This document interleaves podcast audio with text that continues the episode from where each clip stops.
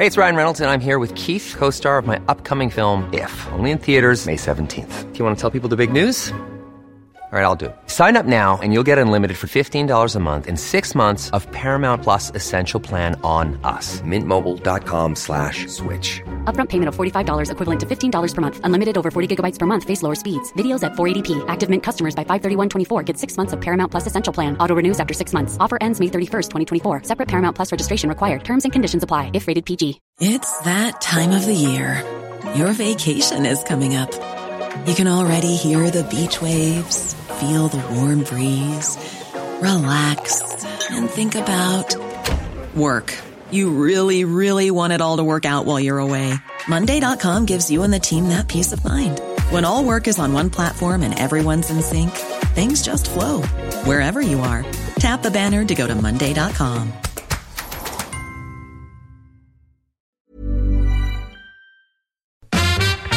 The Late Lunch with Blackstone Motors. You don't have to break the bank to buy quality. The Renault Selection Used Car event is on from the 1st until the 5th of October with special APR offers, 2 years warranty and 2 years roadside assistance on all quality used cars. T's and C's apply. You're very welcome to Late Lunch this afternoon. It's Joan Larkin here again, sitting in for Jerry today. Loads to talk about, so I hope you can stay with us. I hope you will forgive the voice. I was hit overnight with a dose of, I think it's just a head cold. I hope it doesn't progress into anything more, and I hope the old voice holds up. As usual, you can text or WhatsApp us on 086 1800 658. That is the number to text or WhatsApp us, and we do love to get your comments, be they good, be they bad. Throw them at us anyway, we love to get them. So now we're going to kick off the show with another story that's been doing the rounds, and it keeps coming round and round again. Illegal dumping again in County Meath, this time Ardcath. Now we've Alan Nolan, who's Meath's litter warden, on the line again, Alan, to warn about giving rubbish to unregistered callers. How are you, Alan?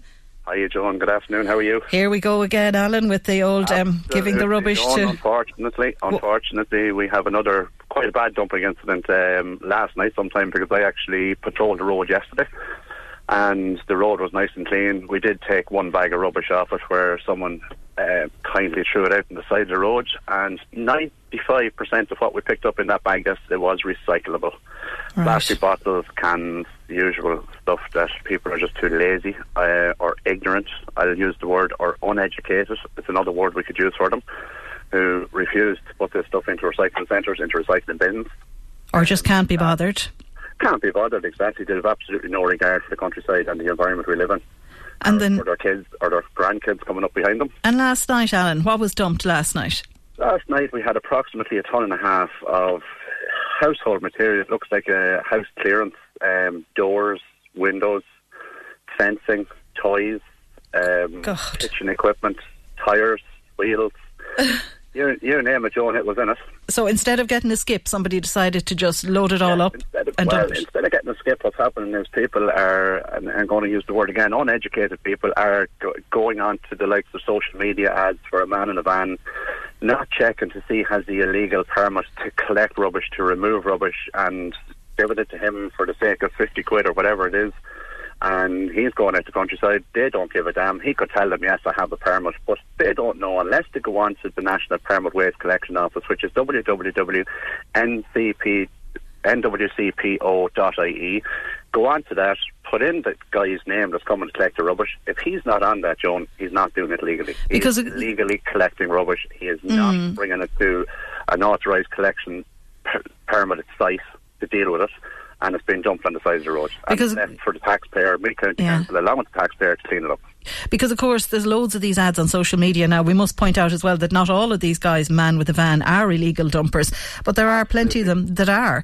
So, I mean, people are... Joan, but to be honest with you, Joan, the ones that are legal and have the waste collection permits are nearly too busy to be putting up advertisements to collect the stuff. Okay. That's what we have found. Right. And... to be honest with you, we're flat out trying to shut them down, and we've been in contact with Facebook, and again we're working closely with Facebook and all the local pages, your buy and sell, Meath buy and sell, Navan buy and sell, Trim buy and sell, Duleek buy and sell, Duleek area, Ashburn buy and sell, all these. I'm not just going to select a few of them, but they all have the ads, and they will advertise it, someone that is, I'm going to say it again, uneducated will say, oh, yeah, sure, look, it's 50 quid, sure. We don't mind. Your man is probably legit. He's not legit. He's dumping it in the countryside. And they're just dumping it then down a country lane somewhere. Is that what happens? Country lane this morning, there's a new house being built, actually, and they just reversed into his side of the driveway, tipped the whole lot up. And we're not talking about a little van. This was a lorry load of stuff. Windows, well, doors, all those sort of stuff that should be in a skip. It should be in a skip, absolutely, because what was left on the side of the road this morning, I'm going to say 100% of it was recyclable. There was nothing in it that couldn't be recycled. And I mean nothing. Everything was in it was recyclable. And what happens, just supposing you do get one of these guys to come along and take the waste, if the council is able to trace the rubbish then back to the homeowner, who gets fined? Is it the man with the van? The homeowner. Whoever produces the rubbish will get fined. And there's usually a way to trace it back. We've had quite a few successful court outcomes of that, where we have brought people to court and they will tell us, yes, we got the man in the van, but if they can't prove to us that he was a legitimate collector, the judge will fine them heavily.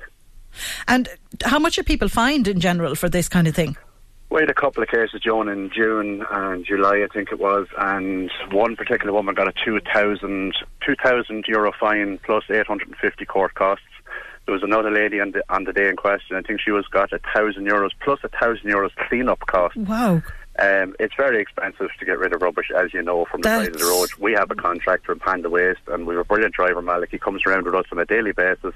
Both myself, Carl and Ashley, there's 3 community wardens in the county doing rubbish the whole time and illegal dumping, and it's costing me county council a small fortune to get rid of this stuff outside the road.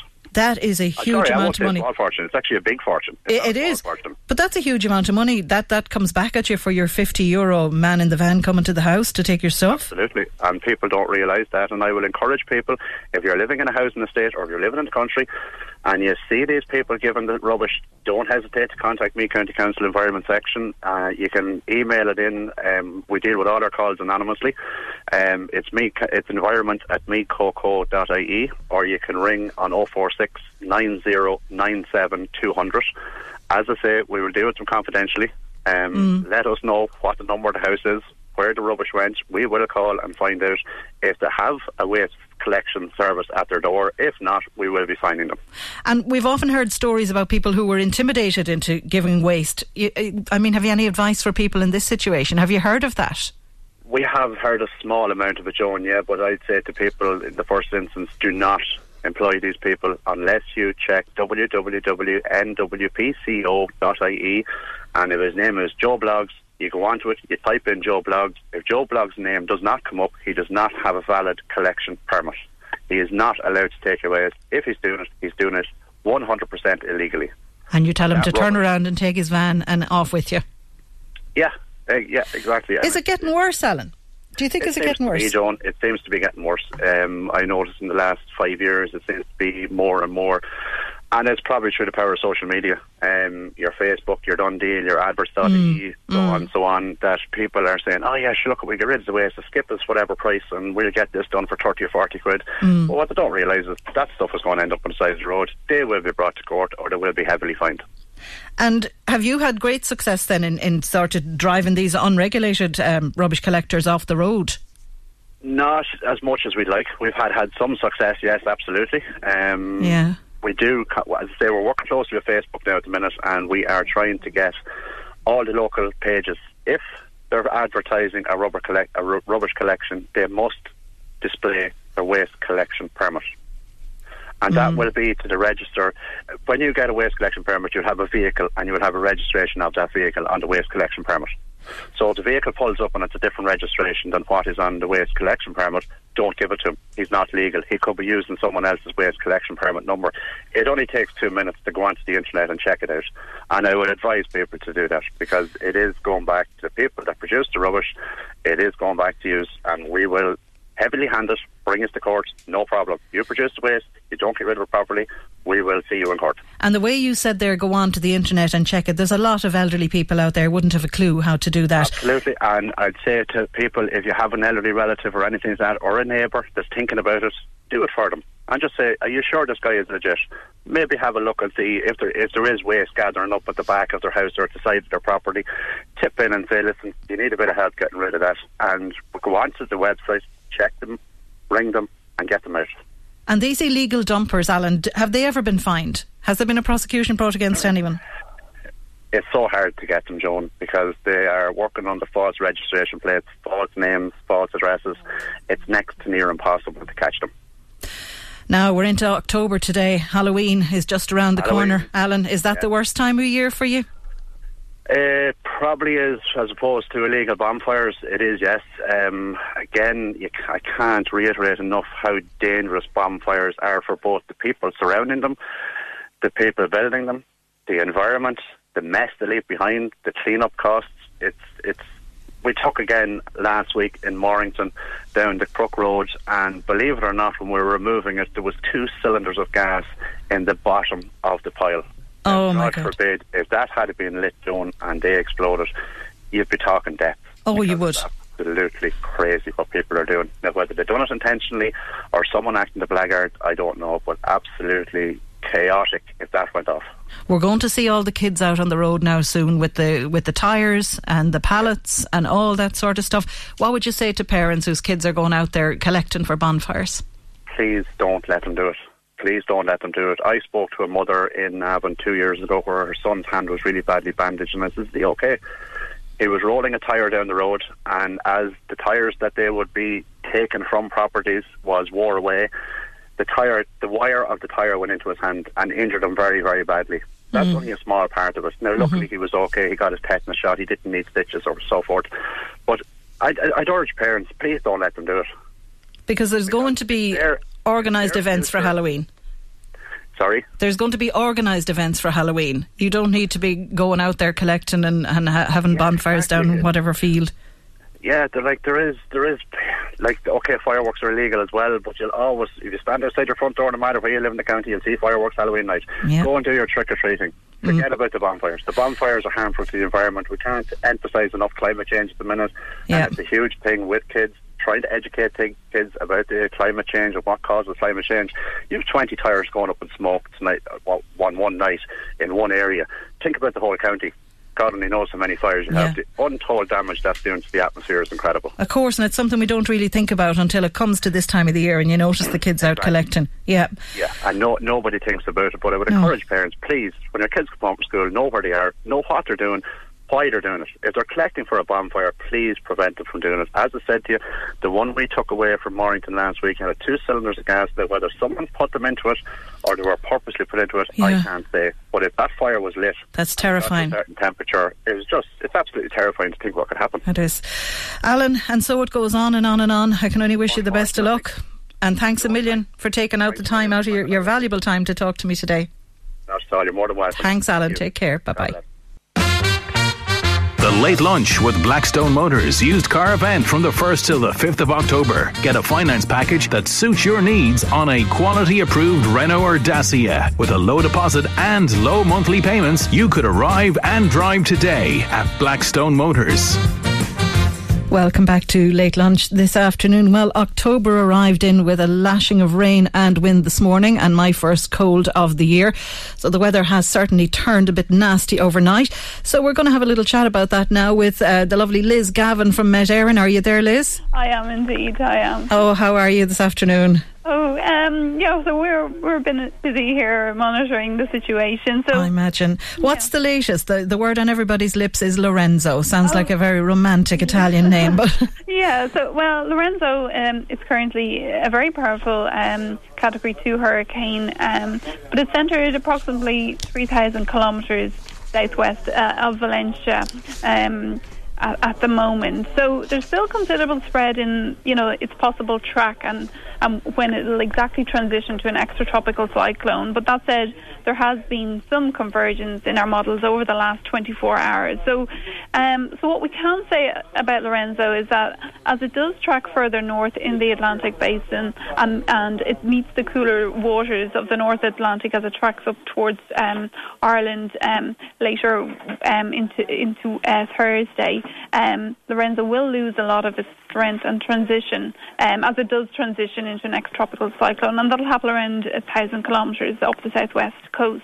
So at the moment what we can say that there is a very high probability that it will track close to or over Ireland later Thursday into the early hours of Friday. So at the moment, what we can say is basically there is a potential for some strong coastal gales, severe gales, especially in Atlantic areas, but we will see some strong winds overland as well. So, and particularly high seas for Thursday into Friday as well, particularly along Atlantic coast. So Ophelia is almost 2 years ago to the day we had Ophelia land on us here. We don't expect anything like that this time. No, well, I mean, we're still going to, see storm. A storm is nothing to, dismiss. But we will see some very strong winds, but exactly pinpointing them at the moment where the strongest winds will be, we would just have to wait another probably 24 hours, 12 to 24 hours before we'll pinpoint particular areas that will be most at risk. But, there is potential for some very strong winds, particularly later Thursday into the early hours of Friday.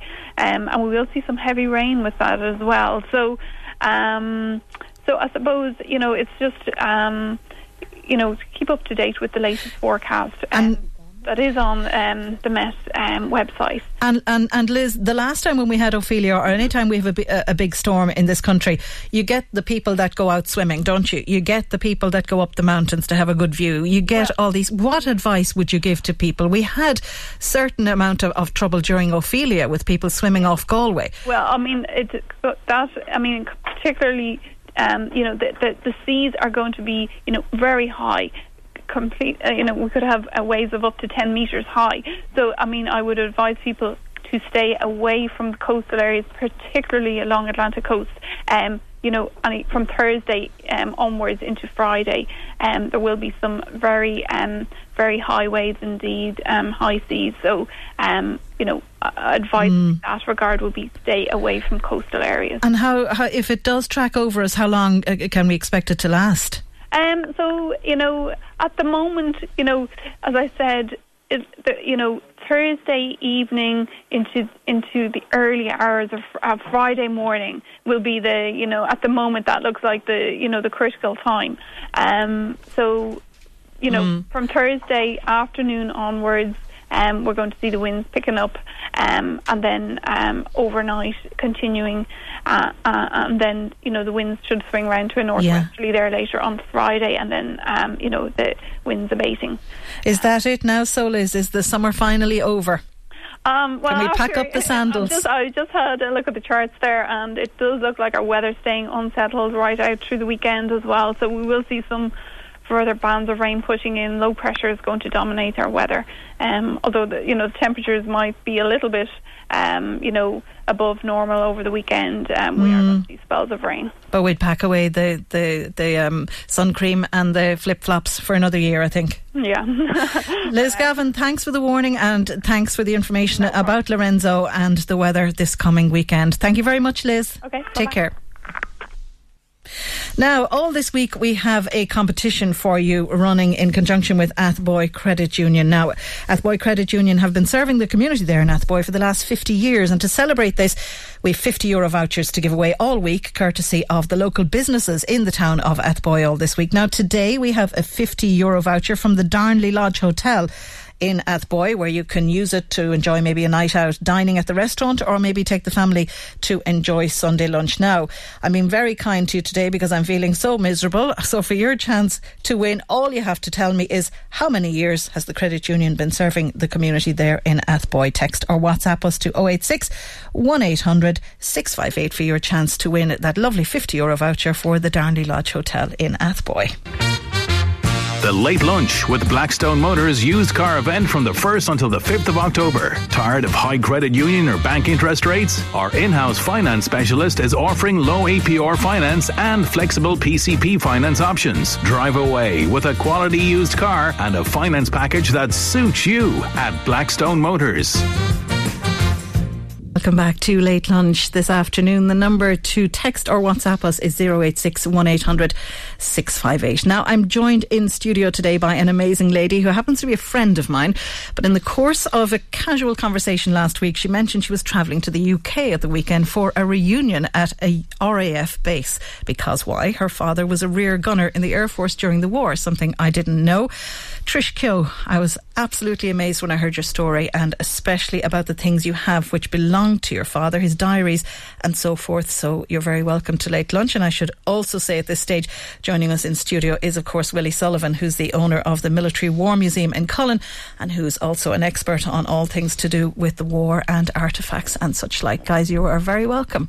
Thank you very much. Please forgive the voice and how I look this afternoon, because I'm just on my feet barely. So you're both very welcome. Trish, can I start with you? You're Australian by birth, yes, which is obvious by your lovely accent. How did you end up here in Ireland? I met an Irishman in Australia and he swallowed the Blarney Stone. So I ended up in Ireland. Tell me about your father. My father, jump right in and tell me all about this amazing man. An amazing man. He was a young man of 17 when he wanted to join up the RAF, but one of the recruiters recognised him and said, "Sorry, mate, you're not 18." And so Dad waited. He was until his 18th birthday and joined up the day later. So did he always want to do that, or was it just something? Well, it was just war had broken out. And he felt he should do this. He just wanted to do his bit for king and country, because Australia, very much part of the Commonwealth, and so many of these young men. And so when he joined up, and the amazing thing was, like, again, so many of them wanted to be pilots, but the way they chose what position they'd be doing was the alphabet. And my father's name was John Kennedy, Jack, because his initials were John Alexander Kennedy. He became known as JAK during the war. And they'd go through the alphabet. And because of the Battle of Britain, there were so many pilots then. By the time it came to the bombers, Halifaxes, the Wellingtons, and then the Lancaster, they needed a crew. So when Dad arrived, being Kennedy, they said, "Oh, okay, you're going to be a rear gunner." So he trained in Geelong, and then he was sent over by boat to Canada, where he furthered his training. Mm-hmm. And then there were two Australian crews selected to be part of the special operations on Lancaster bombers. What an amazing history you have about your dad. A very brave young man, as they all were back then, of course, but he was only 18 years of age. And flew missions over Germany during the war. He did 31 missions, 31 bombing missions. Most of them were nighttime raids, but there were a couple of daytime missions, but then the Americans did most of the daytime bombing raids. And of course, was this part of Squadron 101? That was Squadron 101 Squadron, which is still operational. Willie, can I bring you in here? Because you must know a bit about this and about the men who would have flown alongside Trish's father in these missions. Well, for Trish's father to last 31 missions, like, life expectancy was 4 missions for a tail gunner. Trish, and he lasted 31. Missions. 4 missions. I mean, at the reunion, about 7 or 8 years ago, I was talking to a man, and he'd been a rear gunner. He was one of the lucky ones. Unlucky, his crew sadly were killed. The Lancaster bomber was pretty badly shot up, but his turret actually broke away from the tail, and all he remembers, he passed out, and when he came to, a lot of broken bones and Germans looking at him. It was a bombing raid over France, and his turret had broken off, hit the wires, and then hit trees. So he lived to tell the tale. And you met him? I met him. And, you know, there were so many of these young men. There was another man who, you know... Well, sorry, Willie, listeners can't see Willie sitting here shaking his head and just in envy. The colour of your face matches the green sweatshirt you've on. Unbelievable. The stories here are just amazing. Just stuff that books are written about or films are made of. You know, it's unbelievable. And it's all true. And there was another fellow, again, the aircraft is shot up, the engines were on fire, and so he climbed out on the wing to put, you know, and you're sort of looking at these men and they're talking to you, and it was all matter of fact. But the incredible part about the veterans I met, they were so humble. And, you know, we're all so proud of what they did. And so many young men lost their lives and didn't make it. And your father was one of the lucky ones, yeah. Dad was one of the lucky ones. 55,000 aircrew were killed during the war. Tell me a little bit, that's incredible. Maybe, Willie, you can take this one, Operation ABC Airborne Cigar. What was that about? Well, actually, this woman beside me actually will fill it in full, but basically what had happened was that the RAF were losing so many aircraft during the daytime raids that they actually swapped with the Americans. And so the Americans were doing the daytime raids over France and Germany, and the British were doing the nighttime raids. Now, it's not like today where you can pick out your iPhone and you can say, where am I? Everything is done on a compass and on a map and an infrared light. And you were trundling your way through to Germany and bombing Germany. The Germans had come up with a way of basically shooting down the aircraft, but there was actually I'll pass it over to you because you know exactly. Well, I actually had the privilege to meet one of the special operators, and he was a man. I mean, his history alone. A gentleman called Gerhard Heilig. He was an Austrian Jew. He was living in Vienna at the time the Nazis invaded Austria. His father was editor of the Vienna Times, was captured by the Gestapo but managed to escape. And Gerhard, with a few, about 10 other Austrian Jewish children, was smuggled out of Austria.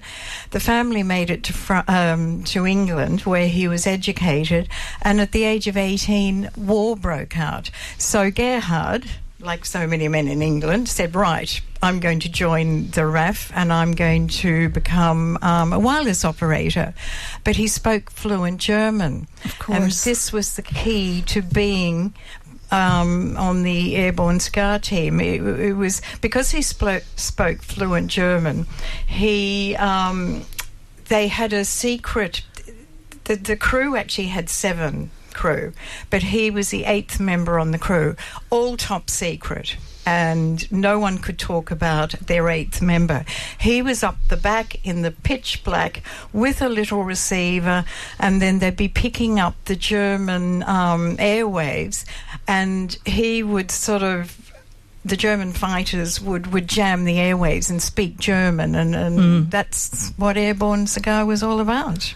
So Gerhard himself had an amazing story.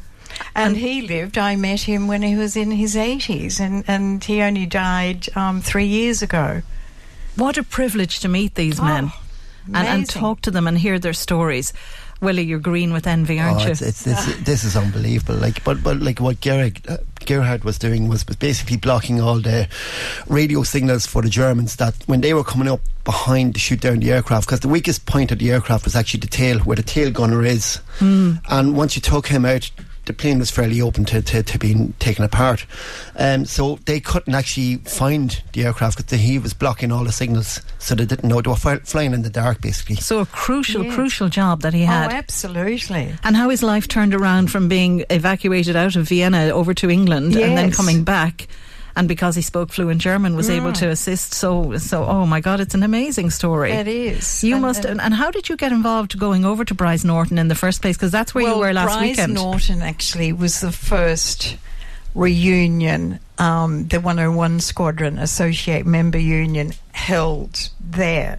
Up until this year, they'd always been held in Lincoln, because it was in Lincolnshire, because it was so flat, where a lot of the airfields were based.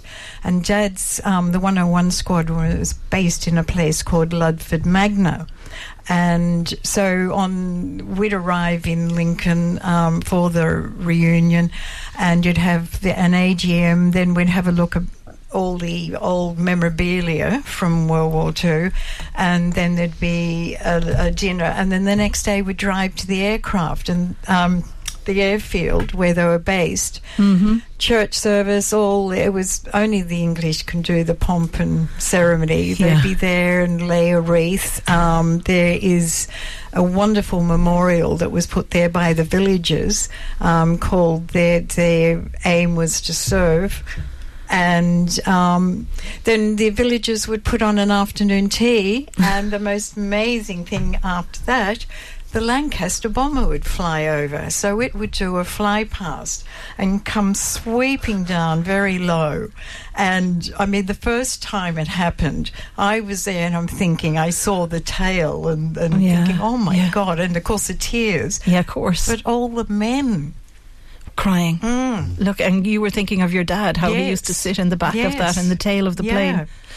And I can imagine the emotions. Oh, it must have been so high. With all of them. Yeah. And the amazing thing about these men, when they gathered together, the camaraderie and you know, it was still there. And the years would roll back and they were all 18 and 19.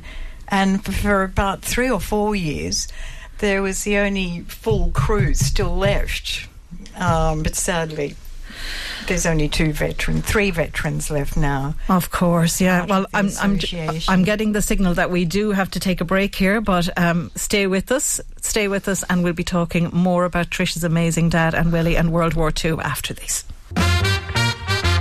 The Late Lunch with Blackstone Motors used car event from the 1st until the 5th of October. Tired of high credit union or bank interest rates? Our in-house finance specialist is offering low APR finance and flexible PCP finance options. Drive away with a quality used car and a finance package that suits you at Blackstone Motors. Now, welcome back to Late Lunch. In studio, we have Trish Keogh, whose dad was an amazing man. He was a rear gunner during World War II. And, of course, we have Willie Sullivan. We couldn't be talking about anything to do with wars without having you in the studio, Willie, could we? Of course, you're the owner of the Military War Museum in Cullen. So Trish has brought in some stuff belonging to her dad, some diaries, his medals. She has a lot of stuff here in front that your eyes are glowing looking at them, Willie. How significant are these? This is just, this is a written history, and that's the fact of it. It's not hearsay, it's not could have been or might have happened. This is what did happen, and it's his story, and it's the way it's told, and every day, every mission, everything. It's fantastic, it's brilliant.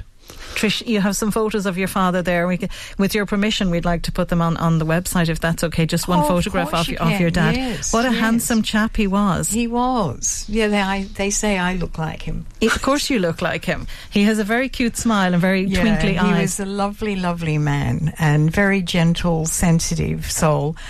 He never talked about the war to me, and it wasn't until I became a member of the association that I started finding out, and I met the flight engineer from his crew, along with, as I mentioned earlier, Gerhard Heilig, the special operator.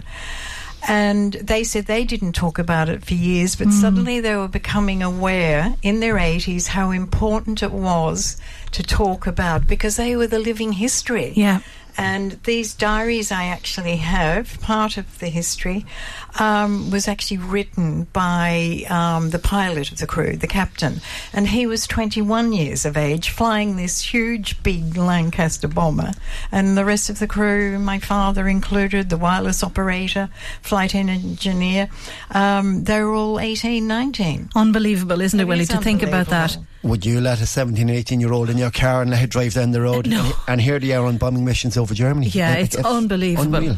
Trish, this stuff that you have is priceless. It is priceless. It's amazing. But, I mean, there's a huge interest in World War II in particular. I mean, there's a lot of interest in the various wars over the year. But World War II, Willie, why has that such a significance? Is it because it's not that long ago? Well, it's World War I only 5 years ago went from living history to written history, and World War II is very, very, very fast approaching. Like, you're talking about men in the 90s now, and they reckon in the next 7-8 years it's going to become written history as well. Yeah, there'll be nobody left. And that's it, like, and people are commemorating it, they're remembering. Remember the mistakes, because you're not going to move forward if you don't remember what you did wrong. You know, you're not going to put your hand in the fire a second time because you know it's hot.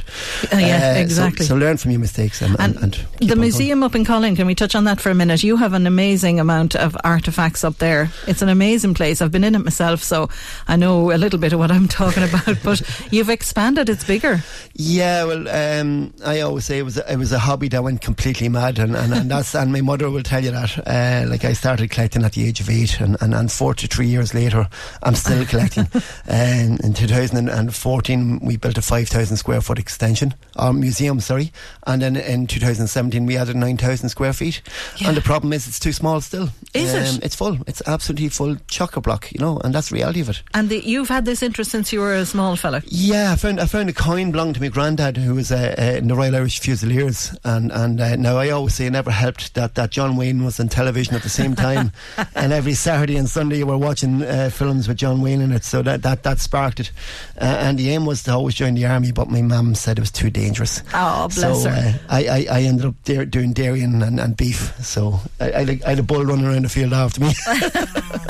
And then this has now turned into your full-time profession, is it? Yes, it is, yeah. Has it been busy? Have you had a busy summer up there in Cullen? Yes, we had a very good summer, and we're now working hard on a Halloween, and we're getting ready for the Halloween and pumpkin picking and all the rest, so there's a lot more going on than just the museum now, you know, so yeah. And we're working on the school tours, so like we do the packages for the schools. If they're doing World War I or they're doing World War II, not only do we talk about it, but they actually get to handle the equipment, get to handle the uniforms, get to handle the weapons and the reality of war, and they realise it's not an Xbox game anymore. Yeah. You're not going to respawn after 5 seconds of being shot in a game. This is the reality of it. And are the kids amazed when they go up and they handle the weapons, the weight of them? Shocked. Yeah, that's the only way I can explain it to you. They're just shocked. They kind of go, I can't lift this, and but then the scary thing is they know every weapon. Yeah, they know from every piece of equipment. Games. Yes, and that's the reality of it. But when they realise that the weight of them, and say, well, you were running down the road playing that in an Xbox game, in reality you can't do that, you know, and that's the reality of it, you know. Yeah, and for your father, of course, I mean, it must have been terrifying. It must have been. Did he ever say to you, did he ever talk to you in later years and say? He didn't. But when I brought my son James to the first reunion I attended, and he was only 13, and he actually was the one who said to Gerhard and John, were you scared? And they said, of course we were scared, but we were part of a crew. We had a job to do, so we had to get on with it, and we were aware if we didn't do our job, then it would affect the rest of the members. But one thing we have to remember, you were talking about World War I. That was the war, supposedly, to end all wars. Yeah.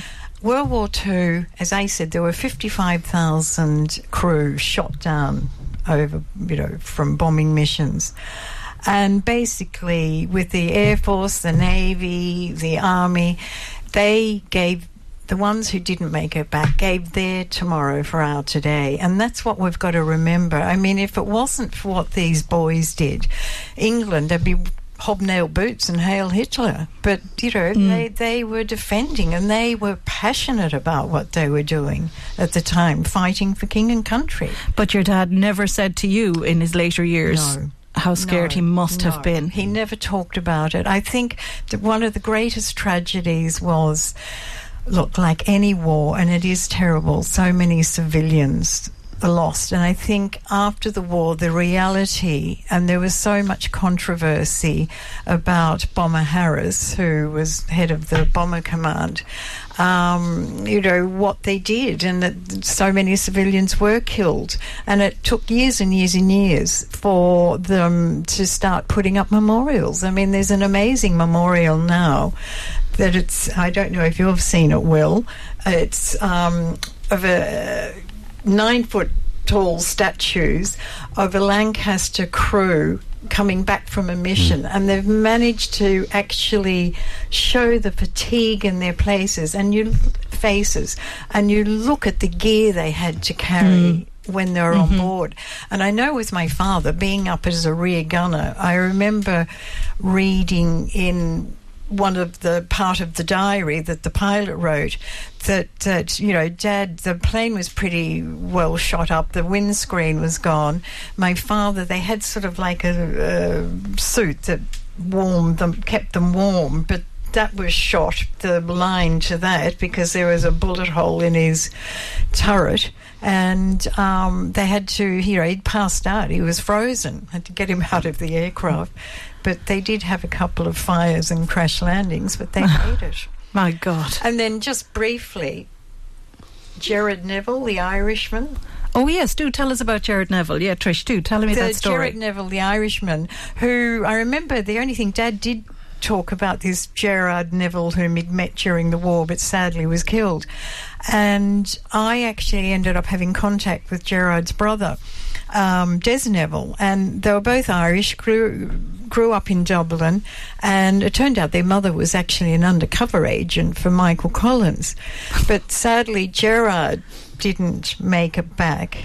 Mm. And, you know, he was only 19 years of age. My goodness. And again, the stories, yes. Mm. Trish, you need to write a book. Have you thought about writing a book? Well, I've got a lot of information. I think it does need to be recorded, and I'm very, very aware of that. And yes, there's a few things in mind that we'd like to pursue. Because all of these photographs, they're amazing. Some of them are just... look at this one here, Willie, of the crew. I know we put this on our website as well, with your permission, Trish. Mm. Look at their faces and how young they are in that photograph. They're only babies. They're only babies, exactly. It does need to be kept safe for future generations. It does need to be documented in some way, would you say, Willie? Oh, definitely, 100%. Like, when you think about it, like, that's Leave Insert. Yeah. That's what you're talking about. Kids just... Yeah, finishing school and that's it. And seeing this and it brings it to life, doesn't it? It makes it more real than reading about it in a history book. Yes, it does. You know, it have you look at that photograph of that young man in uniform and call him Dad. Mm. That brings it to life, doesn't it? Straight away, it does. It makes him a real person. And then I also had the privilege of meeting a French lady called Huguette Roulard, and she was well into her 80s. But as a young girl of 17 years of age, she was studying English at Paris University when the Nazis invaded France. And her uncle was the head of the resistance movement in the Champagne area. So he recruited her, this young 17-year-old. And when the Allied crews were shot down, they'd rescue them. And there were lines to get them out of France to, you know, neutral countries. Mm. And, you know, she... only died a couple of years ago. My goodness, she was a mine of information, and actually I did have the pleasure to go and stay with her, and she brought me around where they used to hide and showed me the houses where they hid the airmen, and incredible stories from that. Oh my God. I'm just, we're flabbergasted, both myself and Willie, the way you just drop these into conversation just to this woman and this man. And Trish, it's amazing. Fantastic. It's just unreal. What a legacy. Well, I'm very privileged that I met these people. You really are, and very lucky. Oh. And I have to leave it there, guys. Would you believe that half hour has flown by, pardon the pun. So I have to thank you, Trish and Willie, for coming in this afternoon. What a great discussion. Jenny. And the best of luck with all of this. Yes. Keep it safe. A lot of information. You surely do. Very safe. Thank you very much, guys. Take care. Bye-bye. Bye now. The Late Lunch with Blackstone Motors used car event from the 1st until the 5th of October. Tired of high credit union or bank interest rates? Our in-house finance specialist is offering low APR finance and flexible PCP finance options. Drive away with a quality used car and a finance package that suits you at Blackstone Motors. Now, welcome back to Late Lunch, and something completely different now after that discussion about World War II. We're going to talk to a mum of four who tragically lost her sports-mad son to cancer. She revealed that joining a gym, would you believe, helped her cope with the grief after his death. Dolores Grace and her family were left devastated when their oldest son, Elliot, died after just a 5-month battle with lymphoma on the eve of his 21st birthday in December 20th, 2016. She's from Athboy in County Meath, and she says she found a brief escape from her sorrow when a friend dragged her along to the gym, and Dolores joins me on the line now. How are you, Dolores? I'm good. How are you, Joan? Well, smothered with a dose, but that's nothing to complain about. So, no. Dolores, horrible old day out there. But I believe you've been running. I believe you run in all weathers, and you love running. But it has kind of helped you a little bit with the grief from the death of your beautiful son, Elliot. Can we go back there, Dolores, if you don't mind, to 2016, that horrible time with the illness that took your son in such a short space of time? Can you tell us a bit about Elliot and what happened to him? Elliot was a very fit young man. There was no signs that there was anything really wrong with him. He got a cough in the July, and I didn't like the sound of it, so I brought him to Dr. On Call. It was our wedding anniversary, actually. And we brought him in, and Dr. and Cole weren't happy with him, so sent him straight over to A&E in Avon, and they x-rayed him, obviously, because he had a cough. And when the x-ray came back, they could see lymphomas all over his chest. So that was just devastating news to get. And the first sign of it was just a cough? Literally just a cough. That's all he had. A nasty cough. It wasn't a nice cough. But I didn't think it was that kind of an illness he had. I thought maybe he had just a really bad chest infection. Yeah. So yeah, just a cough. And he had never really been sick as a child. He wasn't a sick child ever, really. So that must have been an horrendous shock. Oh my gosh, it was just the worst shock you can ever get, I think. But signs were good. They transferred him to the Mater Hospital straight away, and he was an inpatient for a lot of us. And they were happy enough that they were going to get to the bottom of it and get him treated. And then in the October, he just had a severe relapse, and he never really came the other side of that. Yeah, and then he died in the December. On the eve of his 21st. Yeah. Oh, yeah. What a horrible time for you and your family. I don't know how you even got up in the morning, never mind go to a gym and try to find your way, to claw your way back into living again, Dolores. What happened that helped you to turn the corner there? A friend brought you to the gym, is that right? Yeah, a friend, Alma McClory, who's a great Athboy woman. Well, she's not an Athboy original, but she's a great woman in Athboy. She had us all out walking for Operation Transformation. Oh, yeah. And then she said, this gym is after opening up, let's all go to a class here. So the Fitness Academy had just opened in Athboy, and that's what Alma dragged us along to. So, of course, once we got in the door of that was it. We were in, and I found it was a relief because it was an hour in the day when I just didn't think of anything else. I used to just be trying not to get sick. Literally, that's what I was trying not to do, not puke. Get through this hour and don't puke. And that's the way it started, really. What class was it? Was it like the evil spinning class or one of those? No. So it's strength and conditioning. The lads, Gavin and Owen, they'll devise a programme. So you warm up for 15 minutes, you'll do strength work for probably 20, 25 minutes, and then you'll do a cardio session for the last bit. Oh, God, and that's right. The bit that, makes you want to just, So you had to concentrate on that, and as you say, trying not to be sick.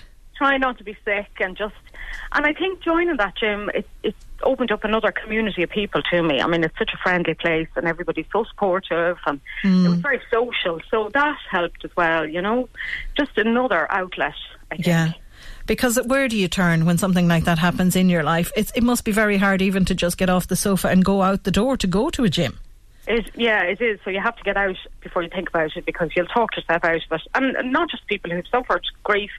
You'll talk yourself out of going to the gym before you're even in the door. You will, of course. So it's just about getting in and just doing it and just not thinking about it, really, I think, is the main thing. And you do feel great after it. You'll never regret the day you go. You'll regret the day you don't go, but you don't regret the day that you've been in there, because you feel so much better after it. And how long did it take from the feeling of not trying not to be sick to actually enjoying the class and looking forward to it? Let me see, I'm there 2.5 years. I haven't got sick once, I will say, but...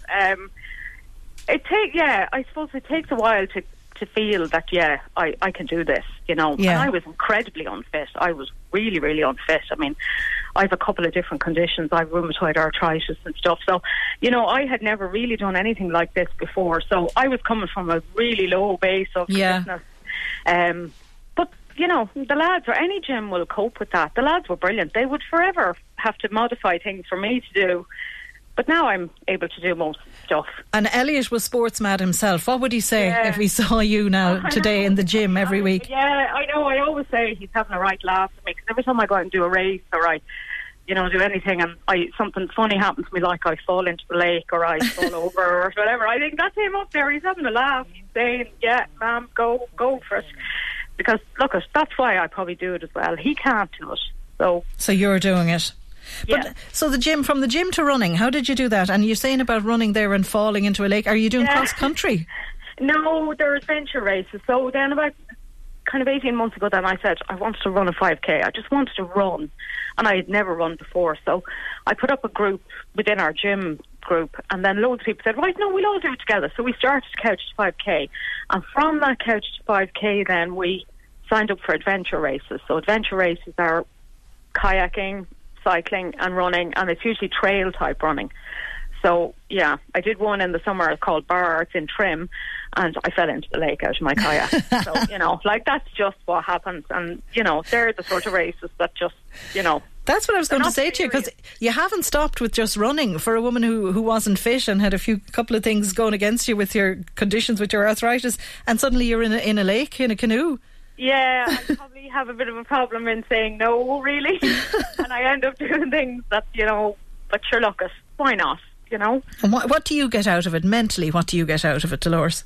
Mentally, your head gets cleared. When you go out and you exercise, your head gets cleared. It is definitely much cheaper than any therapy you will ever do.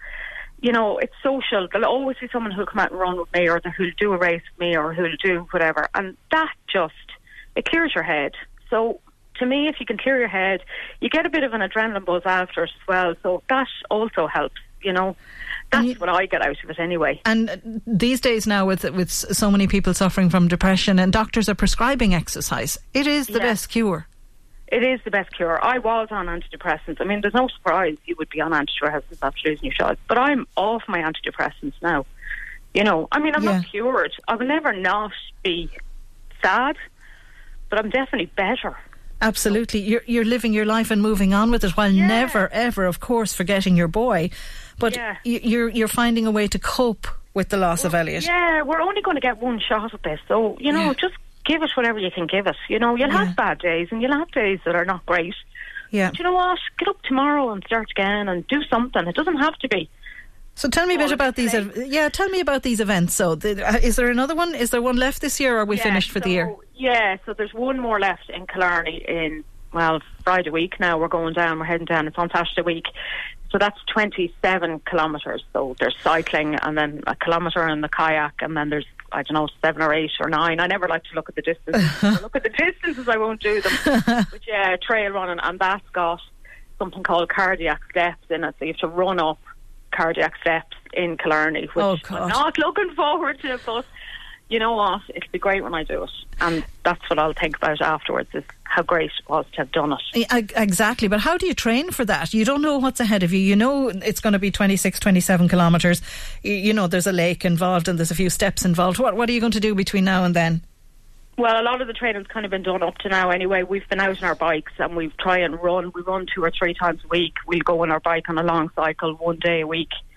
So, you know, that's really how you train. The difficulty is, where I live in County Meath doesn't have the kind of hills that we end up encountering when we go to these places. When you're down in Kerry, you'll know all about it. Down in Kerry, yeah. Meath is flat compared to Kerry, really. So, you just try and get as much hill running in as you can. And really, that's all you can do. And you know what? They're fun. I'm never going to break any land speed records getting in first place. I won't do that. That's never my aim. My aim is to get across the finish line.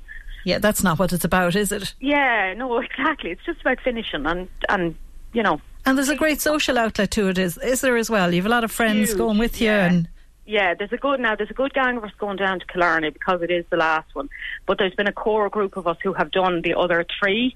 There's about 8 of us who travel and have done the other 3. So that's great, because it's a bit of a laugh, and it's not just about the event then. It's a social element to it too, which is always good. Well, do you know what, Dolores, fair play to you. You're an inspiring woman. And I hope you've inspired... Well, yeah, I can't say you've inspired me yet, but I hope... Maybe I will. If you let me, I'll tell you have no choice. Oh, I know. I probably wouldn't... You'd drag me along, because I'm always saying I'm going to get back into running, and I haven't done it yet, but I will, because it is one of the best things you can possibly do for your mental state as well as your physical state. Yeah, exactly. Listen, the best of luck, and thanks a million. Thank you so much. Have great fun in Killarney. Think of us while you're down there. And enjoy it, every minute of it. Thanks, Dolores. Thank you. Take care. Bye-bye. The Late Lunch with Blackstone Motors. You don't have to break the bank to buy quality. The Renault Selection Used Car event is on from the 1st until the 5th of October, with special APR offers, 2 years warranty and 2 years roadside assistance on all quality used cars. T's and C's apply. The Retirement Council of Ireland, the RCPI, has issued a warning to retirees to beware of slipping into binge drinking and overeating when they retire. Now, figures released by the council show that 52% of men over 55 who drink will binge drink. Dietitian and health lifestyle course specialist with the RCPI, Sarah Keogh, is on the line to tell us more. How are you, Sarah? I'm very well. How are you? Welcome to Late Lunch and thanks for joining us on this horrible rainy day. Tell us about this study and the findings of it. Well, really what we're looking at with the Retirement Planning Council, we run two-day courses for retirement for people, and, you know, we'd look at things, the usual things like, you know, the pension and finance and wills and so on, but also looking for planning retirement and linking that into health. And really what it's about is what changes come into people's lives when they retire and what do they do. So we would always talk about people, what are they planning, what are they going to take up? And what we do see happens with some people is they've little or no plan and they finish work, and suddenly they're sitting in a chair watching TV all day. You know, they're really not doing as much as they were. And what can happen is that we see people doing a little more snacking than they did. You know, if you're working, maybe lunch is at a particular time, or you can't just wander away and eat whenever you feel like it. But suddenly at home, the fridge is there every time they go out to the kitchen. So weight can kind of become an issue. But for quite a few people, alcohol then can be an issue. And it's not that people, you know, decide to retire and suddenly decide they're going to binge drink their life away. But it's more that, you know, you might open a bottle of wine on a Wednesday night now, but you wouldn't have done it before because you were going to get up for work in the morning. And instead of having maybe one glass of wine, you might end up having the whole bottle. And it means that suddenly it's the amount of alcohol has gone up. And not through any particular conscious decision. It's more just that it's happened because life is a little bit different and maybe you're not having to get up the next day for something. So it's quite easy then, is it, to slip into these habits of binge drinking, overeating? And as well, we really underestimate the amount of alcohol that's in things like wine. You know, a glass of wine, the way we pour it out, is going to have similar amounts of alcohol to maybe having two spirits. So, you know, it doesn't match up. It's higher in alcohol than we might think. But it's very bad for you, of course, to drink too much. But I suppose people would think, I've worked all my life now. I deserve to sit back. I deserve to do what I want, eat what I want, drink what I want, and maybe sit in the armchair all day. Maybe people don't realise how bad that is for you. Well, if that's what you want, you know what I mean? You're not going to dictate to anybody what they're going to do. But, and if that's what they want, you know, fair enough, go for it. But what you are going to find is that if you have some sort of a plan with it, it's better for your health long term. And realistically, our life expectancy now is about 87. And if you're retiring, you know, somewhere around 65, you know, that's a long time. And what we want is really for people to live that as healthy as possible, to actually, you know, be well and fit. You know, so I know on the course we would also talk about physical fitness, building a little bit of muscle, you know, really being well rather than just of collapsing, because, you know, if you do that, you're not looking after your body and you're more likely to run into health problems earlier, which is something that, you know, most of us really can avoid. Do you have any idea of the amount of people who are retired in Ireland at the moment? I actually don't have figures at the moment, but it's definitely increasing. And as we do know, we've an ageing population, so we do have more and more people who are in retirement now compared to, say, you know, if you go back 20, 30 years ago. The whole argument around pensions is they were aimed to sort of be on the idea that people were dying somewhere around their 60s, whereas now we're living into our 80s. So the financial planning becomes huge on that as well. But we have more and more people older and older, and that's where, you know, if you're talking about living independently as you get older, you need to have good strength in your body for your balance. And to be able to look after yourself, and that's a whole part of the health aspect of it. So it's not that you can't sit down and have a drink, but, you know, you want to be getting up and doing a bit of exercise and looking after the body in other ways as well. Of course, because when you lose that routine, and as you say, when you lose the fact that you have to go to bed early because you have to get up early for work and you need to be on the ball that day, it's very easy, isn't it, to just slip into complacency and, you know, and maybe not replace your work with something else, having to get up for a class at the gym or having to get up to go swimming or meet friends or something. Well, this is it, and that's where we talk about planning for retirement. So many people sort of hit retirement and they're like, okay, so what next? And unless you're something sort of an idea, you know, some people want to maybe travel, or some people want to learn a new musical instrument, you know what I mean? People have some things they really want to do. Other people are like, well, I don't know. I have never thought about this. And, you know, it's a gap with that. So planning ahead a little can, you know, make that transition, because it is a big transition. People go from having all the social aspect of work and, you know, all of that side of things, and then suddenly they're at home, and have they created new social outlets for themselves, or are they going to become a bit isolated? Because, yeah, planning all of that. Yeah, it can be very easy to become isolated because your work pals are busy. Yep. And suddenly you don't have them in your life anymore. You don't have that chat at lunchtime. You know, you don't have something to look forward to, work outings or whatever. You do need to replace them. And there's also a sense of value with it as well, because if someone is, you know, by the time someone's retired, you know, they usually have a certain level of responsibility within a job, you know, and suddenly then they're at home, that's gone. You know, and it's, you know, that's a gap for people even just from a self-esteem point of view. to think about. So some people sail into retirement, no problem, but a lot of people can struggle. And that's where we would talk about planning ahead for it with the Retirement Planning Council to think about those things. Yeah, because I suppose what are the signs then that you would look out for? So sort of, you know, suppose somebody is planning to retire now at the end of this year and, you know, what should they be looking out for to stop slipping into these habits, to kind of face it down and sort of say, right, I'm going to make a plan now for the next year? Well, I mean, it's to consider lots of things. One, as you said, is health. You know, so what is be your routine in terms of looking after yourself? Are you going to go to the gym? You know, that's some people's idea of health. So are you going to do a Pilates class instead? Will you take up hill walking? You know, and to join something that is social, so a class can be brilliant for some people. But looking at, is there anything you ever wanted to do and didn't have time for that you can start to do? You know, some people learn a new language. And I suppose what you're challenging is this idea that you can't do these things when you're older. But if you look, for example, you will gain muscle as fast in your 80s as you do in your 20s. That age is absolutely no barrier to, you know, getting fit and healthy. And it's absolutely not true that you can't teach an old dog new tricks. No, not at all. And we know even from preventing things like Alzheimer's and dementia, if you are learning new things, you're less likely to go on to develop these things. And this is something that frightens people as they get older, the idea that, you know, maybe I will end up with dementia. But we know that if you take particularly learning a new instrument, it's very powerful for the brain. But sleep is also really important. And that's the thing where you sort of start up staying up late because you don't have to get up in the morning. Mm-hmm. Or the other problem is alcohol, is it disturbs your sleep. So there are things that can impact on sleep, and we know that poor sleep or low levels of sleep are strongly linked with developing dementia. So those kind of lifestyle habits, it's not just about trying to be sort of a do-gooder, it's really actually about taking a little bit of care of yourself so that you can actually enjoy your retirement. And that, you know, if you spend an hour a day with a little bit of exercise, taking care of yourself, then you have the other 24 hours a day to kind of get on and enjoy yourself. Yeah.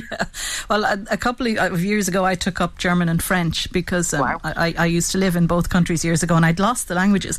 And in my class there are so many people who are retired, who are just starting for the very first time, be it French, German, Spanish, Italian, for the very first time, people in their 60s and 70s. And it's a marvellous way to keep the brain active, and you have to do homework. And it is, and it's. But you know, you have the social aspect of it. It's keeping the brain going with it. But a lot of people do a little more travelling, and it's nice to be able to go and actually speak the language when you get there. And I love to see that because I meet so many people and say, you know, I'm looking forward to having time to do these things that I couldn't do because I was raising children or I was working or there just wasn't time. But now there is, you know. And I nearly say to people, this is the time to indulge yourself a little, not necessarily in alcohol, but maybe in some of the other things that you've always wanted to do. And aren't those men's sheds a great idea altogether, and Sarah? Unbelievably good. I think they're one of the most positive projects I've seen, and we see huge benefits out of it. And we see men who in their 50s and 60s are coming back into education who maybe didn't have the opportunities before and discovering, I think the self-esteem aspect of it is huge, and the support, and just that I think, you know, men find it more difficult around, you know, when we talk about depression and so on. I think it's the most amazing project. It's something I think is fantastic. It is a fantastic idea. Can we get back to nutrition just quickly for a moment, and maybe supplements that, I mean, it's foisted upon you as you get older that you need this and you need that, but is there anything in particular that you think you should take in retirement, maybe some type of supplement? Vitamin D. Vitamin D is absolutely essential. So in Ireland we just don't get enough sunshine for vitamin D. So we have huge amounts of people deficient or borderline deficient in Ireland, and it's difficult to get enough vitamin D from food. You know, you will find it in oily fish like salmon would have it, or you will find it in eggs, but you know, you're looking at maybe even up to 15 eggs a week to actually get your vitamin D. Oh, good Lord. Yeah, so it's kind of going, it's in the food, but nobody's really eating it in the amount that is going to be enough. And this is where I'd say to people, we need a vitamin D supplement. So this can be a tablet, it can be cod liver oil. Actually is a great place to pick up vitamin D. So a lot of people are taking that without realising they're getting vitamin D as well. But you know, if you look at some of the milks that have vitamin D added, they're brilliant. They were originally developed specifically for people in nursing homes who weren't getting out into the sunshine and had very low levels of vitamin D. So that's right. Where Supermilk was actually born there about 25 years ago, really to target this in older people. But we know that even if you're not in a nursing home, the sunshine in Ireland is just not there enough.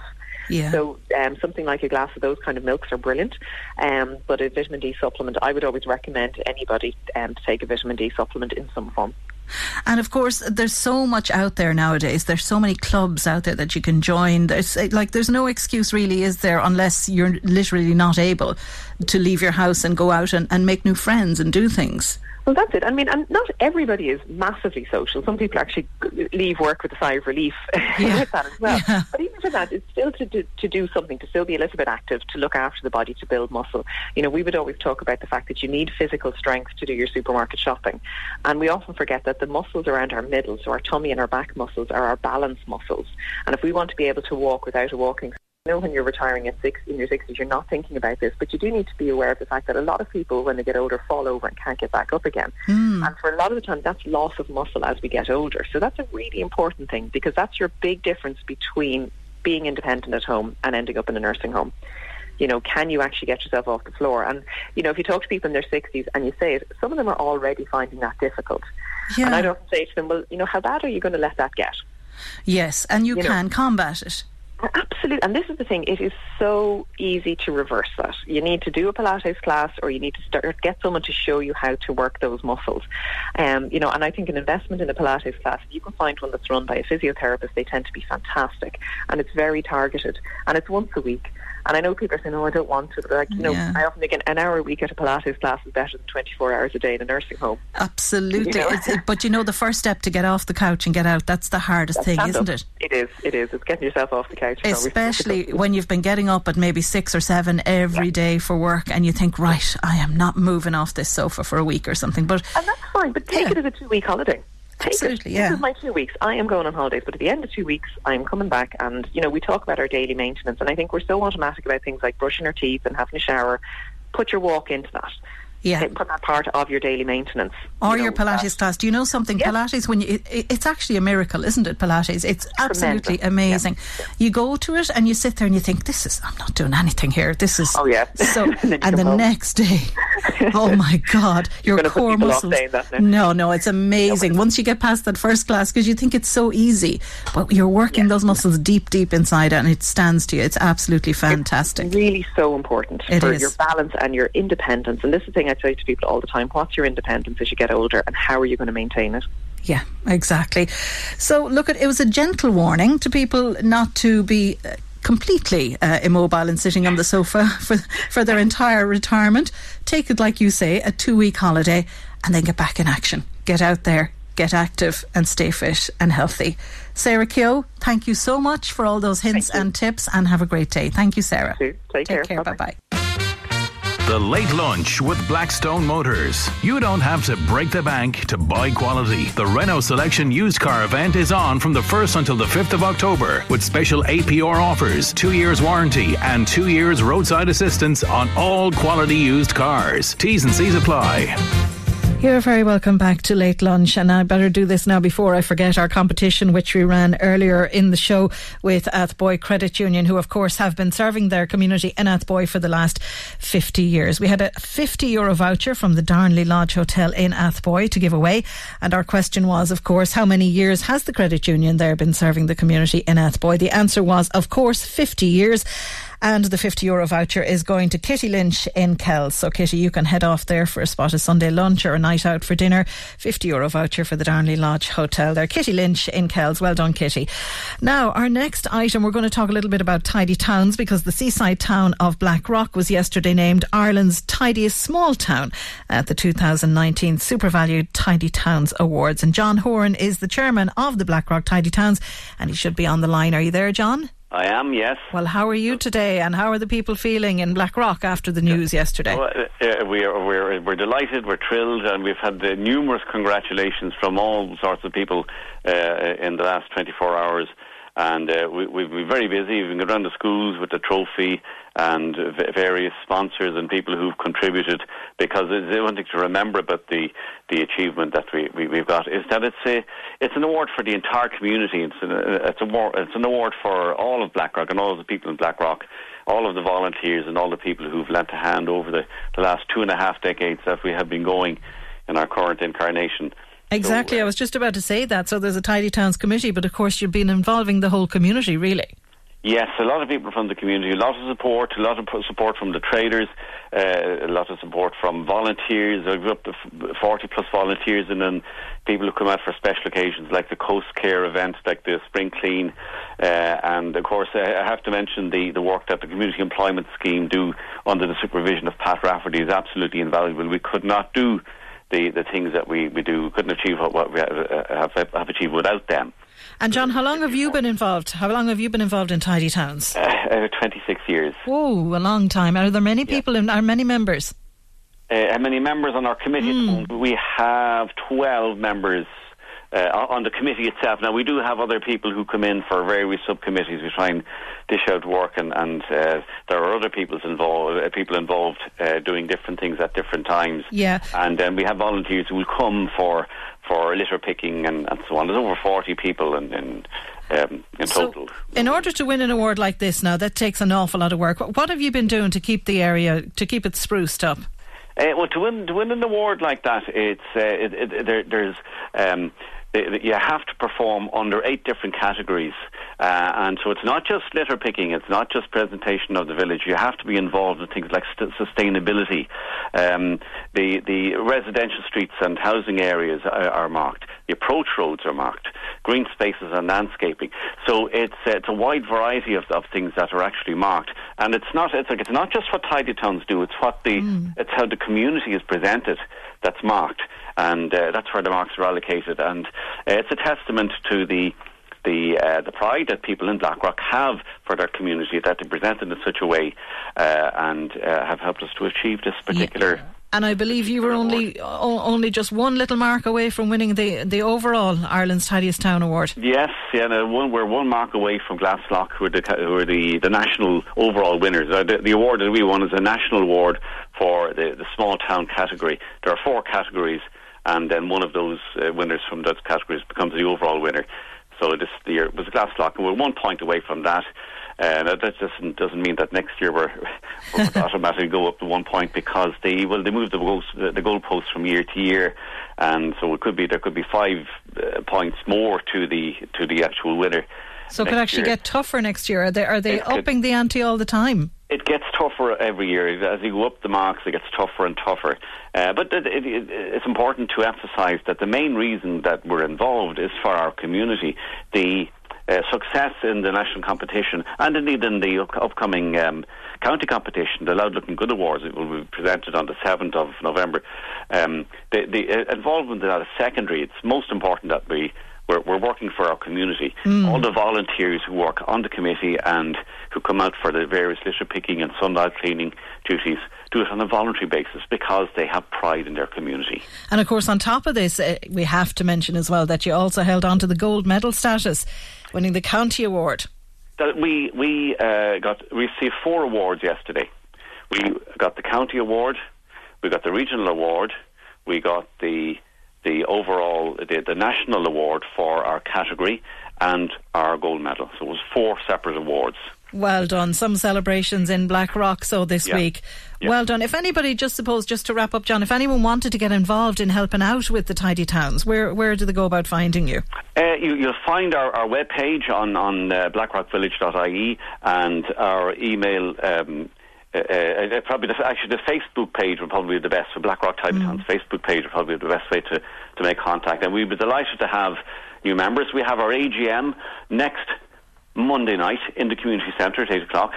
Or is it 7:30? It's 7:30 actually. Have to check that. Next Monday evening, but it's in the community centre on Sandy Lane, and anybody who'd like to get involved, they would be more than welcome. John, huge congratulations from all of us here in LMFM. A wonderful achievement. Fair play to everybody there in Blackrock, and keep up the good work for next year. Thanks a million, John. John, great to talk to you. Thank you very much. Take care. Bye-bye. The Late Lunch with Blackstone Motors used car event from the 1st till the 5th of October. Get a finance package that suits your needs on a quality approved Renault or Dacia. With a low deposit and low monthly payments, you could arrive and drive today at Blackstone Motors. Welcome back to Late Lunch. Now, did you ever hear the term eco-anxiety? Well, it's a new term used to describe emotions felt with the news that we may be facing impending doom. However, it should not be heaped upon children. That's according to my next guest, Professor Patricia Casey, who's consultant psychiatrist in the Mater Hospital in Dublin. How are you, Patricia? I'm very well indeed, Joan, and thank you for having me on. You're very welcome. The end is nigh, Patricia, is that right? Well, I don't know if the end is nigh. I strongly doubt it. The problem is that a lot of people like Greta Thunberg are saying that in a few years the end will be nigh if we don't do something about it. And that's the nub of the problem, these dire predictions that have always been made through history. I mean, I remember as a child being in London and there were people standing in Hyde Corner in the soap boxes, shouting the world is nigh. And that people would die for their sins and go to hell. So people have always been making these dire predictions. But for our listeners out there now who'd never heard of it, what is eco-anxiety exactly? Well, firstly, it's a new term. So it's not sort of written up in any of the psychiatric textbooks. It's a term that's been coined, I think, by psychologists who are seeing a lot of children who are scared, terrified about what is happening in the world and the fact that if what they hear is true, people will be dying, there will be famine, there will be wars, and children are being told this and picking it up from the media. And there are reports that some children are so worried about drought that they're refusing to drink water. Some are losing weight because they're so stressed about the whole thing. My God, that's unbelievable. And of course, up there in the forefront of it is a child, Greta Thunberg. She's up there, 14 years of age. Do you think, does she deserve some criticism for what she's doing? She's to be commended, I guess, but does she deserve... she's had some criticism in the media in the past week. I think that the apocalypse that she's forecasting is very worrying, and I certainly think she should be reined in somewhat on that. However, there are obviously people who are... She's got parents. There are obviously a group of people who are very committed to climate change who will have no intention of reining her in because they see that she is making news headlines. She's capturing the imagination of people, including that of children. I mean, children are taking days off school. They're taking time off school to go out marching. So yeah. The people that are managing her day-to-day living certainly have no notion of reining her in, although I feel that she should be reined in. And to give you an example, though, of what I saw, I was in Edinburgh on holidays for the festival in the month of August, and I was walking across a park up to a concert one morning, and there's a school on the edge of the park, and attached to the gate in very childish handwriting, maybe the handwriting of 7 or 8 year olds, was, "I want you to panic, I want you to feel as if the ground is melting under your feet, because it is." Now, some of those, I think, are Greta's words. Good Lord. And for children to be writing that sort of thing, and the children were just back at school, it was the third week in August, and they go back to school in Edinburgh and in Scotland much earlier than they do here. So they were back at school, and they had written this and stuck it to the gate, the back gate of their school. And I think for children to be feeling that level of anxiety is morally, is ethically wrong. I mean, supposing, for example, we knew that another war was imminent, and that there were going to be bombs dropping on people and nuclear war and people being decimated, we would be instead of scaring our children and telling them this in graphic terms, we would be trying to reassure them, Mommy and Daddy will keep you safe. There are people trying to put an end to this, Everybody is going to do what they can about it. So in that kind of language, rather than in the histrionic language that is currently everywhere at the moment. I think that's the kind of language that should be used for children and for teenagers. I mean, it really is. I mean, shouldn't we let kids be kids? We should be protecting them in a way from the bad stuff. I mean, is there an age when it becomes appropriate to let them know this? I mean, these are very young children who are out there, and the children who wrote that message on that gate, Patricia, they would have been very small children. Well, I mean, surely there's an age where it becomes appropriate, where they can know these things. Yes, I mean, it depends. There's a lot of individual variation, of course, but I would have thought when children were in their mid-teens, they could certainly know about these things. But before that, I think they need to be protected and reassured. And sure, you know, perhaps there are things they can do. So you could say to them, you know, a little thing you can do to help, instead of saying, you know, a thing you can do to save the world. A little thing you can do to help is, you know, don't use paper cups, or don't throw, you know, don't throw waste around the place. Just simple things like that. But the apocalyptic language is what I think is very damaging, and this is having, these children are effectively having existential crises.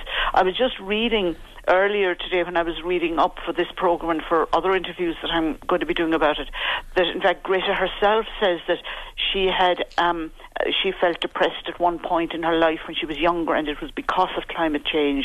So she is speaking through the lens of depression about yes, and she's 14 years of age. And she's 14 years of age. And she's talking about having been depressed in the past when she was, what, maybe 10 or 11 or something. That's terrifying. I didn't find out the age. Yeah, it is frightening. Because when is she going to enjoy her childhood? Well, she has accused the world because of the action of depriving her of her childhood. Yeah. And she's saying there is no hope. So, you know, if there is no hope, why should we do anything about it? I mean, at that level, she's full of contradictions. But say there is no hope, and for a child of 10 to hear that, or 12, it is really... So I would agree that there has to be some reining in of this stuff, because it is getting out of control where children are concerned. And yes, where children are concerned, but are adults in there as well? Are adults suffering from... Well, I was just going to come to that. It is highly likely that adults, if they believe all this stuff, are going to become just as nihilistic and have as big an existential crisis, or even a bigger existential crisis, because they know what the implications of war are and drought are, because they see documentaries about it on television. So they are going to be more likely significantly distressed and upset about this. So there are swathes of populations who, if they take this on board seriously, are going to have major mental health problems when... you know, in my opinion, none may be necessary. You'd need to talk to a climatologist about that. Yes. But I do know that 10 or 15 years ago, Al Gore was predicting that, you know, people would be dying by 2020 because of climate change. So, you know, I think the same thing applies now. It does. That, you know, we have to take it, I won't say with a pinch of salt, certainly do what we can to avert or to improve the climate oscillations that we're seeing. What's in our power? Not much is probably in our power, while countries like China aren't doing anything, because that's the most populous country in the whole world. So, I mean, what we do is a drop in the ocean, but let's do what we can. Let's do what we can, yeah. What's doable, and let's be realistic about it. As many of us have been for many years, many of us have been recycling, many of us have been carrying reusable water bottles with us.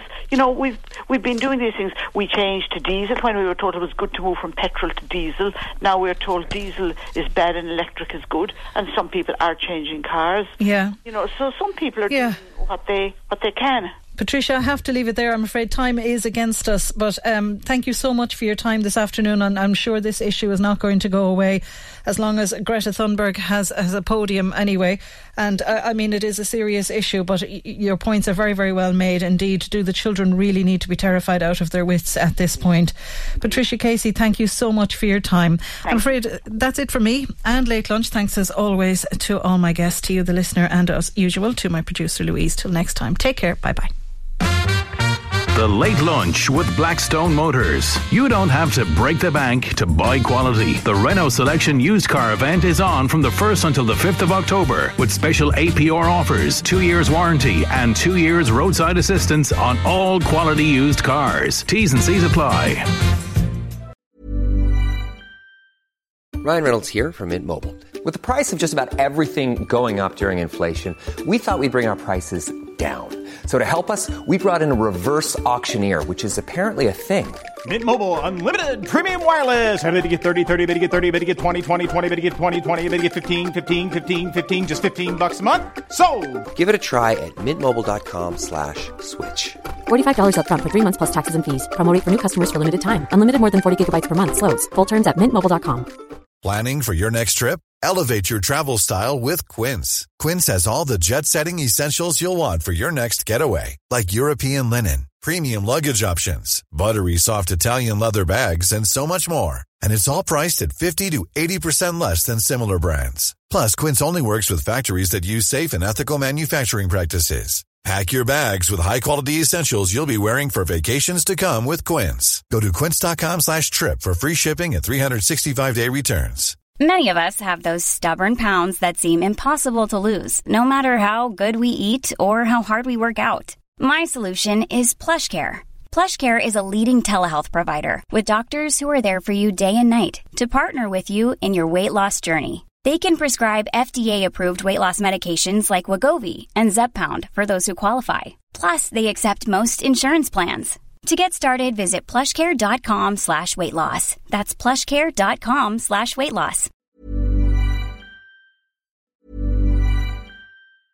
Hi, I'm Daniel, founder of Pretty Litter. Did you know cats tend to hide symptoms of sickness and pain? I learned this the hard way after losing my cat, Gingy. So I created Pretty Litter, a health monitoring litter that helps detect early signs of illness by changing colors, saving you money and potentially your cat's life. Pretty Litter is veterinarian developed, and it's the easiest way to keep tabs on your fur baby's health right at home. Go to prettylitter.com and use code ACAST for 20% off your first order and a free cat toy. Terms and conditions apply. See site for details. Planning for your next trip? Elevate your travel style with Quince. Quince has all the jet-setting essentials you'll want for your next getaway, like European linen, premium luggage options, buttery soft Italian leather bags, and so much more. And is all priced at 50 to 80% less than similar brands. Plus, Quince only works with factories that use safe and ethical manufacturing practices. Pack your bags with high-quality essentials you'll be wearing for vacations to come with Quince. Go to quince.com/pack for free shipping and 365-day returns.